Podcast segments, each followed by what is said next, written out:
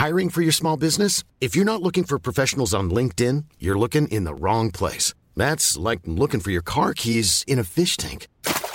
LinkedIn helps you hire professionals you can't find anywhere else, even those who aren't actively searching for a new job but might be open to the perfect role. In a given month, over 70% of LinkedIn users don't even visit other leading job sites. So start looking in the right place. With LinkedIn, you can hire professionals like a professional. Post your free job on linkedin.com slash people today.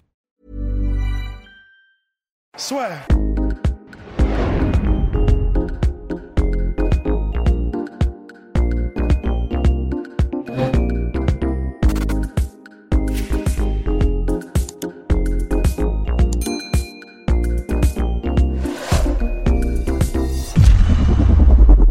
Bonjour à toutes et à tous, bienvenue dans le podcast Assure. Bonjour mon cher Polydomso. Donc on s'intéresse à la carte du week-end. Carte du week-end avec un choc heavyweight entre Curtis Blades et Derek Lewis. On va voir bien évidemment les autres combats de la carte parce qu'il y a quelques-uns qui sont intéressants. on va...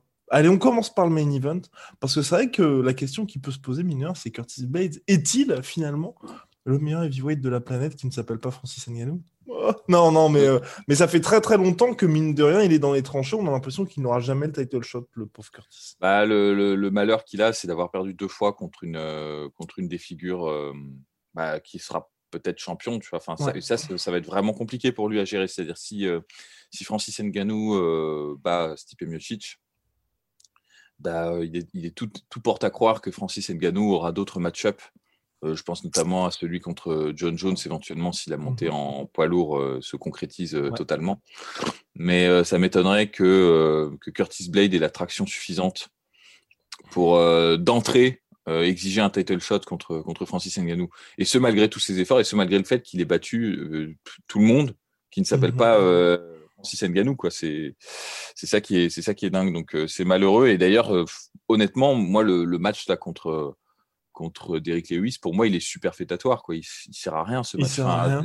On sait qu'il va gagner. Ah, ouais, tu vois, sauf, euh, sauf Cacahuète Magique euh, qui passe. Et encore Cacahuète Magique, on parle d'un gars quand même qui a réussi à survivre à Mark Hunt. Bah ouais, ouais, mais euh, Derrick Lewis, alors, je ne l'aimais pas du tout sur le même plan d'ailleurs. Mark Hunt a battu Derrick Lewis. C'était une de mhm. ses dernières victoires, un très beau combat d'ailleurs. Exactement. Euh, je l'aimais pas au même niveau technique du tout. Hein. Mark Hunt, il est quand même mhm. beaucoup plus affûté, je trouve, que Derek Lewis. Mais Derek Lewis, il a ce truc euh, très très chiant, c'est qu'il t'endort en fait. Il fait rien mhm. pendant, euh, pendant tout un round. Il va, il va même, tu vois, se recroqueviller, se, se laisser dos à la cage et euh, dans les 15 dernières secondes exploser sur une, sur une séquence. Et bah, en fait, il a un peu le style, la lutte en moi, il a un peu le style de, de Tyron Woodley, tu vois, mais, mhm. mais en heavyweight. Donc en heavyweight, ça peut passer. Et en, en welterweight, c'est compliqué de laisser trop de, trop de, trop de champs à ses adversaires. En, heavyweight, tu as quand même pas mal de mecs euh, bah, qui savent pas exploiter euh, justement un adversaire qui est dos à la cage et qui se défend pas super bien. Tu vois. Mmh et même quand ils savent l'exploiter, bah, ils ne terminent pas. On se souvient du combat euh, Volkov. Il y a Volkov, plusieurs fois, il avait Derek Lewis dans une position extrêmement compromise. Il avait juste besoin d'attendre 10 secondes à la fin, mais vraiment de faire des pas chassés en reculant. quoi.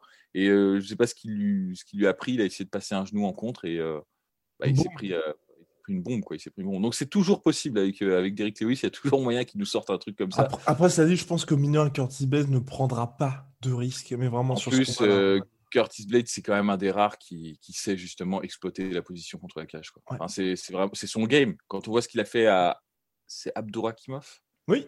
Euh, Shamil Abdourakimov. Terrifiant, terrifiant. Bah, il ne l'a pas laissé respirer. Et Shamil Abdourakimov est quand même vachement plus technique et plus complet euh, que, que, Derek Lewis. Alors, il est peut-être moins fort, moins explosif, ça c'est autre chose, mais, mais il est plus complet. Et là, il était mais inexistant, quoi. C'était, c'était grave, tu vois. Enfin, donc, et euh puis, on a vu la takedown defense aussi de Derek Lewis. C'est pour ça que moi, ça m'inquiète vraiment pas. très honnêtement, euh, à part, à part là, on met des, on met des balises parce que ça ferait chier, tu vois, d'avancer des certitudes pour qu'il, finalement qu'il se fasse mettre KO parce que c'est toujours une possibilité, mais en réalité, moi, pareil, hein, je n'ai quasiment aucun doute que, que, que Curtis Blade va, va, rouler sur euh, Derek Lewis. C'est-à-dire que Derek Lewis, sa takedown défense, elle n'est pas top. Euh, son, son stand-up est pas génial même, tu vois. Enfin, je veux dire, mhm. même ça, ça, soi-disant, euh, son soi-disant point fort, c'est pas vraiment très très sophistiqué, très développé. Et alors sa défense au sol, mm. pas, pas, terrible, tu vois. Donc honnêtement, ouais, je te dis, à part accident de Curtis Blade. Et moi, c'est pour ça que je, souligne, parce que j'ai un, un petit problème avec Curtis Blade. Oh C'est que je trouve. Contre Volkov? Euh, non, mais contre Volkov, c'était normal. Le mec a fait. Je crois il a, il, a, il a battu le record de takedown. Enfin, il s'est épuisé, tu vois. mais c'est normal que dans les derniers rounds, ça, ça pêchait un peu. Et Volkov, c'est sa force, hein, c'est son cardio. Hein. Il, est, il est tout, pour un poids lourd, il est toujours là au cinquième round. Et c'est ça qui le rend, euh, qui le rend dangereux, tu vois. Non, moi, c'est pas tellement ça. C'est que pour moi, Curtis Blade, il est très bon debout pour un poids lourd. Euh, il a un bon jab, il a une bonne technique et tout. Euh, il est très bon en lutte, ça c'est clair, c'est sa force. Et il a un bon top control. Enfin, il a plein d'armes vraiment, vraiment très, très bonnes en poids lourd. Il a une bonne condition physique et tout. Mais le problème que j'ai, c'est que dans certains combats, je trouve, quand il n'est pas assuré d'avoir l'avantage debout, bah, il est beaucoup moins bon debout en fait. Mmh. C'est très très étrange, j'ai l'impression que c'est psychologique. Ça me fait penser en fait un peu à Rayad Bader. Moi je, le, les compare souvent les deux combattants, s'ils ont un peu le, même profil à, ce sujet-là. Ryan Bader, il est bon debout, tu vois. Mais quand il a affronté Anthony Johnson, bah, il s'est il a même pas essayé quoi. C'est-à-dire, il a tout de suite essayé d'amener au sol de manière ultra maladroite, alors que normalement c'est un très bon lutteur et tout. et, tu penses à quel combat là pour Curtis Blade? Ah, c'est deux, deux, combats contre Ngannou. Euh, son combat et même le, combat contre Volkov, je trouve que les, euh, les entrées en takedown étaient super téléphonées. C'est juste que c'était Volkov et que Volkov sa takedown défense à l'époque.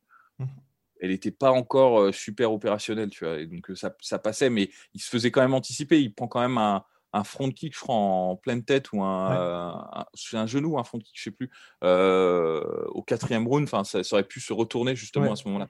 Alors que honnêtement, s'il avait voulu être un peu plus patient et construit, travailler avec le jab et tout, il aurait largement eu les possibilités, tu vois.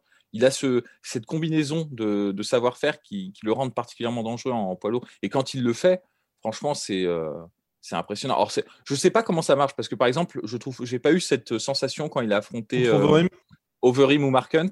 Et pourtant, il se fait, il se fait toucher par les deux. Hein. Il se fait mhm. toucher par les deux. Mark Hunt, il se fait toucher même assez durement. Bah, il, il, a euh, très bon réflexe d'ailleurs contre Mark. Ouais, ouais, ouais. il, il, est superbe.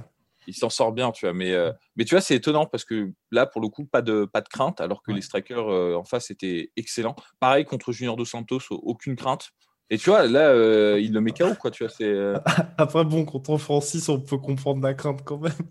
je comprends, je comprends. Non, mais surtout qu'en fait, euh, le... je, ne suis pas vraiment juste parce que dans le premier combat, je trouve qu'il s'exprimait un peu mieux. C'est juste que mm. bah, il connaissait pas Nganou en fait. en gros, tu sens que et il voulait continuer. Hein. Il avait l'œil enflé et tout, mais il voulait. Continuer. Première défaite en carrière d'ailleurs à ce moment-là, donc c'est vrai que ça laisse des traces mine de rien aussi. C'est ça. Mais en revanche, dans le deuxième combat, c'était, je trouve très clair qu'il était vraiment, il n'était pas là psychologiquement. Tu vois. Enfin, mm-hmm. honnêtement il lançait des. Euh, bah, tu vois, le, le, compte sur lequel il se fait toucher, c'est parce qu'il lance des jabs. Mais c'est, tu sais, il y a jab et jab. Il y a le jab euh, Ousmane, tu vois, où tu, cherches vraiment à faire mal à l'adversaire. Et il y a le jab, genre, j'agite la main pour montrer, tu vois, que je fais quelque chose, mais en réalité, euh, pas vraiment, tu vois. Enfin, et, tu vois, il s'est fait timer au bout du deuxième jab et c'était, c'était terminé, quoi, tu vois. Donc, donc voilà. Donc, hormis contre-performance de, de, comment, de Curtis Bate parce qu'il serait inquiet du, de la puissance de KO de, de, Derek Lewis. Franchement, pour moi, je pense que ça va être une, ça va être une promenade pour lui, honnêtement. Et après, et après que faire de Curtis Bates Franchement, le,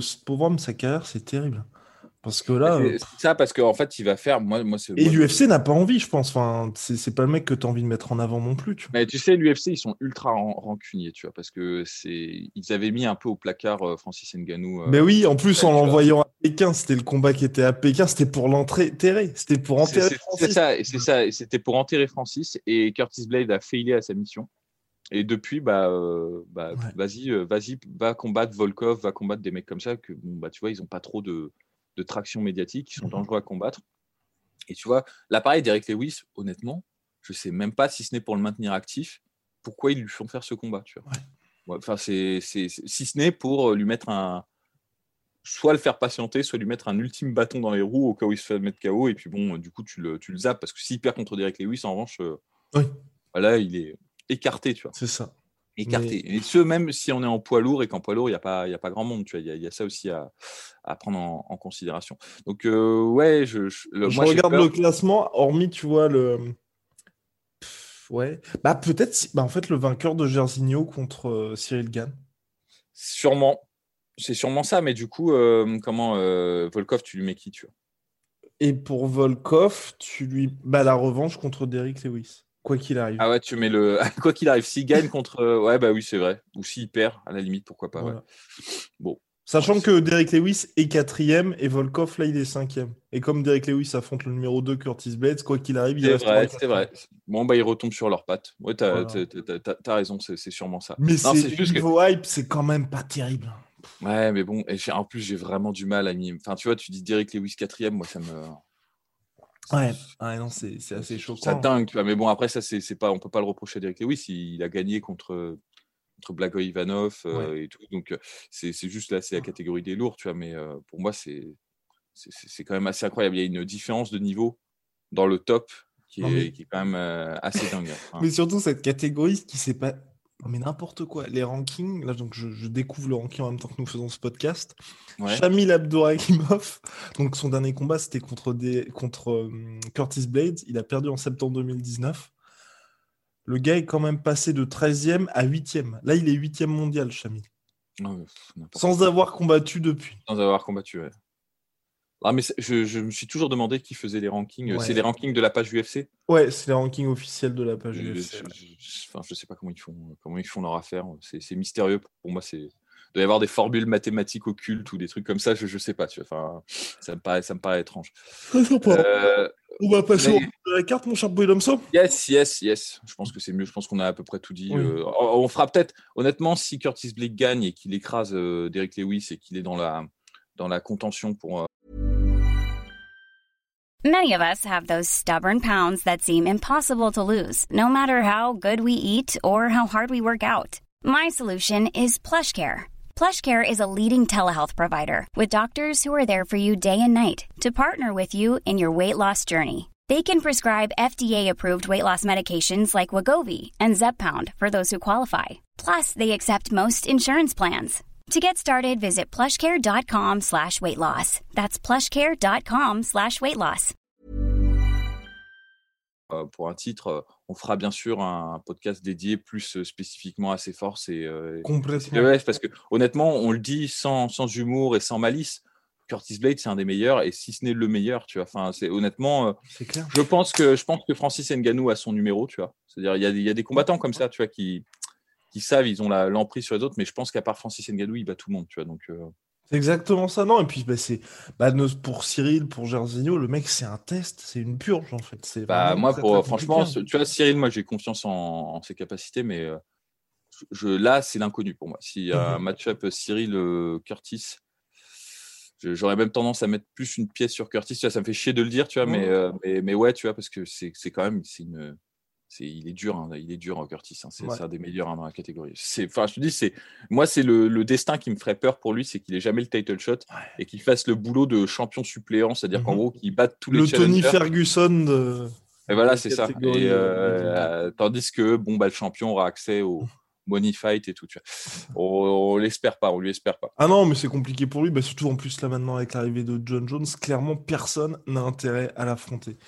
Non, ça va être compliqué pour ce pauvre Curtis. Alors bien, le reste de la carte, on a quand même un combat intéressant entre Tom Arspine contre notre cher André Arlovski. André Arlovski bah, qui, remonte, mine de rien, à la pente. Incroyable. Il est sur, une, série, là, en plus. Ouais, 3-4 victoires. Puis surtout, il s'est imposé contre Tanner Bowser, hein, mine de rien, où justement l'UFC voulait faire monter Tanner Bowser face à Arlovski, parce qu'il a mis un, petit stop posé. Bon, bah, c'est, bah, je suis content, mine de rien, pour lui, qui est toujours présent. Mais c'est vrai que là, contre Tom Aspinall, c'est un peu plus compliqué, malheureusement ça va être très chaud parce que Tom Espinal, c'est un des, c'est un des mecs vraiment qui, qui monte en poids lourd et qui a, qui a des qualités. Quoi. C'est, parce que tu vois, c'est vrai que Arlovski, c'est plus que l'ombre de lui-même, tu vois, depuis, mais depuis, euh, depuis bah, super longtemps. Enfin, depuis, 2016 peut-être. Ouais. Je crois qu'il a eu juste, tu sais, son, son run quand il est revenu à l'UFC, tu sais, où il avait battu euh, Travis Brown et tout. D'ailleurs, super mhm. combat. combat, de, combat de l'année. Hein, combat de malade, ce, ce, combat. Et puis, il a été mis KO par Stipe Miocic. après, c'est ça. C'est ça. Bah, 2016, c'est exactement ça. 2016. 2016, vous avez enchaîné. Wow, oh la vache. Une ah ouais. Je ne m'attendais pas à ça. C'était 1, 2, 3, 4 cinq défaites consécutives. Entre Arcao en plus, je crois. Euh, alors, il est sur. Non, soumission. Soumission contre Josh Barnett, oui, j'ai oublié, mais il y a un knockdown, je crois, contre Josh Barnett. Et euh, décision unanime contre Thibaut. Je crois qu'il a plus de 10 KO en plus, enfin de 10 défaites par KO à son, résumé, Donc là, ça commence, à, ça commence à tirer un peu.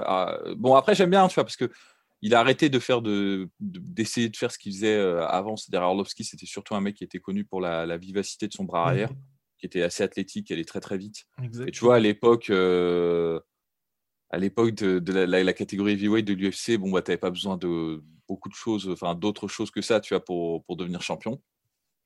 Enfin, moi, je parle de son premier run, hein, pas, du, pas du second quand il est, quand il est mmh revenu, parce que ça n'a jamais été un excellent heavyweight. Euh, enfin, il a monté, il a eu son combat contre Fedor et tout, mais c'est, ça n'a jamais été le meilleur des meilleurs, tu vois. Mmh et euh, en revanche, c'était un des tauliers de l'UFC à l'époque où les meilleurs poids lourds étaient en, en fait au Pride, tu vois.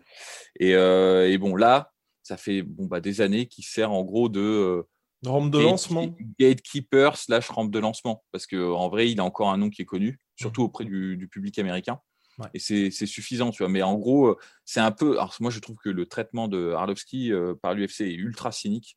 C'est-à-dire que dès qu'ils veulent gonfler le, le record d'un mec qui met, par exemple, qui met des KO, bah, il, te, il, te, fout contre André Arlovski parce qu'il n'a pas un super menton. Et donc, du coup, mmh. bah, tu vois, par exemple, typiquement, le combat contre, contre Nganou, c'était ça, tu vois, c'était, c'était pour qu'il prenne son KO, quoi, tu vois. Et, là, bon, là, je, pense que c'est, c'est, quand même un peu plus test parce que Thomas Spinal est un peu moins, un peu moins testé que, que Nganou l'était à l'époque, tu vois, de, sa rencontre contre, contre Arlovski. mais, mais quand même, tu vois, je, pense quand même que c'est un peu pour faire briller Thomas Spinal, tu vois, qui est qui est sur, euh, je crois, sa dernière victoire, c'était contre Alan. Euh, euh, Alan Bodo, complètement. Alan Bodo, ouais, Alan Bodo, ouais, c'est ça. Et alors, Thomas Final, ce que j'aime bien, c'est que bah, il a des, il a une boxe anglaise qui est jolie, tu vois. Enfin, enfin c'est joli, tu vois. C'est, ça va vite, c'est rapide et c'est, enfin, c'est un mec intelligent, quoi. Il te, il te piège et tout, tu vois. C'est pas, c'est pas juste un, bah, c'est pas le, le, heavyweight de base qui, qui, est super statique et qui va attendre de placer son bras arrière, quoi. Tu vois, c'est, c'est pas ça, tu vois. Il est il construit, il, travaille bien du jab et du, bras. Enfin, il a une belle boxe anglaise. Après, maintenant, le combat contre Arlovski est intéressant parce que Arlovski, sur ses derniers combats, il a développé une, approche qui est beaucoup plus euh, clinch, euh, orientée clinch. Mmh ce qui est intelligent parce que honnêtement, il n'a plus du tout les capacités, euh, je pense, pour, pour faire des échanges avec, même avec le heavyweight de base, en fait.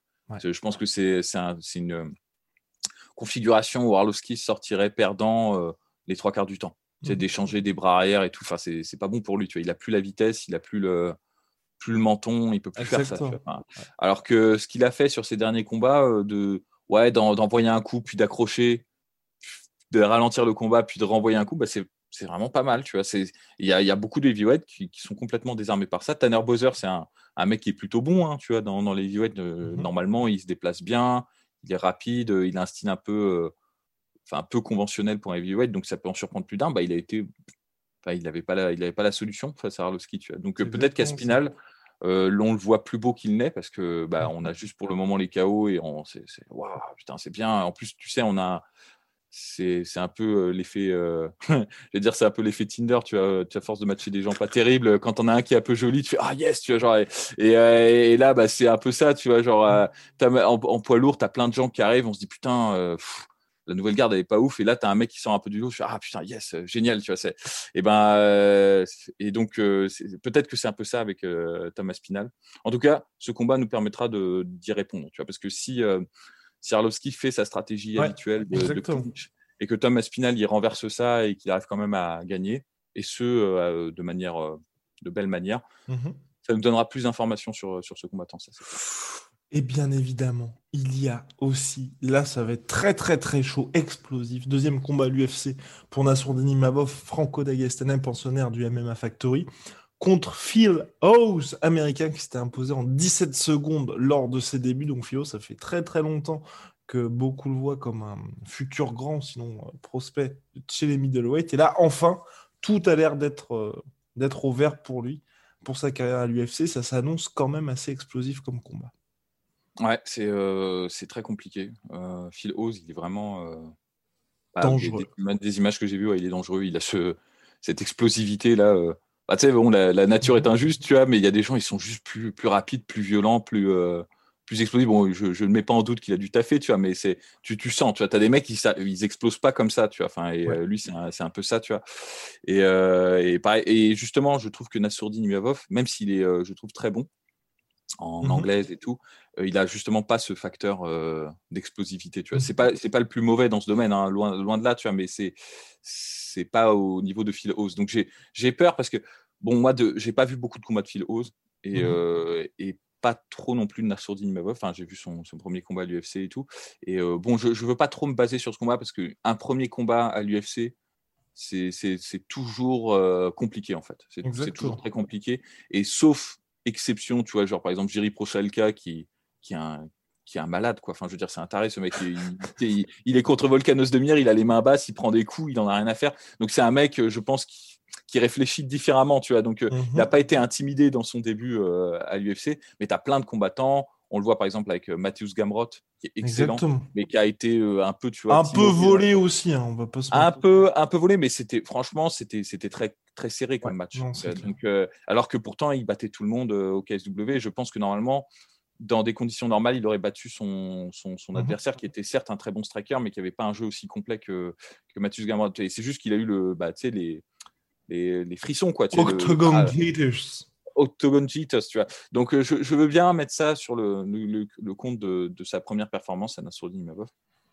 Mmh euh, néanmoins, j'ai un peu peur. Oh j'ai vraiment un peu peur qu'il se fasse zapper en fait par Philo ah euh, très rapidement. Tu vois. En revanche, si ça dure, il a le savoir technique pour vraiment, euh, vraiment faire quelque chose d'intéressant. Et s'il bat Phil Hose, parce que moi, clairement, je pense que c'est un truc pour, euh, pour faire briller Phil Hose. Hein. Là, mmh là pour, pour le coup, euh, euh Nassourdine Imavov, il n'est pas, il est pas dans la position de celui sur, sur qui on essaie de mettre le spotlight. Hein. Vraiment, c'est enfin, le, le projecteur, pardon. Mmh et, et, donc, du coup, s'il le bat, bah, ça fera un peu comme, tu vois, bah, comme quoi tout est, il y a un cycle, tu vois. Tout est, tout est lié, mais un peu comme quand Ngannou avait battu Curtis Blade, le combat où Nganou, certes, avait eu une première victoire impressionnante, mais il était clairement mis contre euh, Curtis Blade la première fois pour perdre, parce que Curtis Blade, c'était le mhm. lutteur, Nganou, c'était le, le heavyweight euh, entraîné en France, donc forcément pas très bon lutteur. Tu vois, c'est un peu ça la conception euh, des Américains, c'est que les Européens, c'est des, plutôt des bons strikers, mais en lutte, c'est, pas terrible. Bon, c'est en train de changer, évidemment, mais c'était un peu ça la conception à, à l'époque, tu vois. Et pourtant, il a battu Curtis Blade, et ça a été là le, le mhm. début d'une, d'une expansion. Donc pour moi, c'est c'est un peu un traquenard pour Imavov, mais s'il arrive vraiment à, gagner, franchement, c'est euh, là, là, là, ça va être très bon pour lui. Tu vois. C'est, le genre de truc, il faut, euh, c'est une opportunité, euh, c'est, très risqué, mais c'est là où il faut qu'il se sorte en fait. c'est là où il faut vraiment qu'il sorte le meilleur de lui-même. Quoi. C'est, ça, c'est clair. Bah formidable, mon cher. Je pense que nous avons fait le tour. Ouais sur cette carte du week-end. À très très vite pour de nouvelles aventures. Big shout out à My Sweet Protein, moins 45% sur tout My Protein avec le code la sueur, moins 10% sur tout Venom avec le code la sueur. Peace.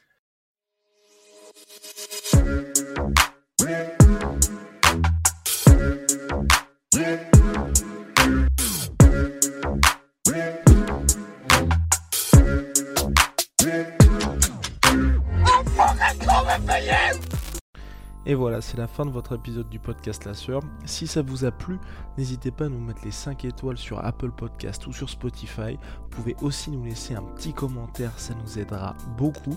Et si vous voulez aller plus loin avec nous, vous tapez La Sueur sur toutes les plateformes ou sur les réseaux sociaux, vous nous trouverez. Et là, vous nous écoutez très certainement en audio. On est aussi en vidéo sur YouTube, mais également sur Snapchat. Là encore, vous tapez la et on sera là.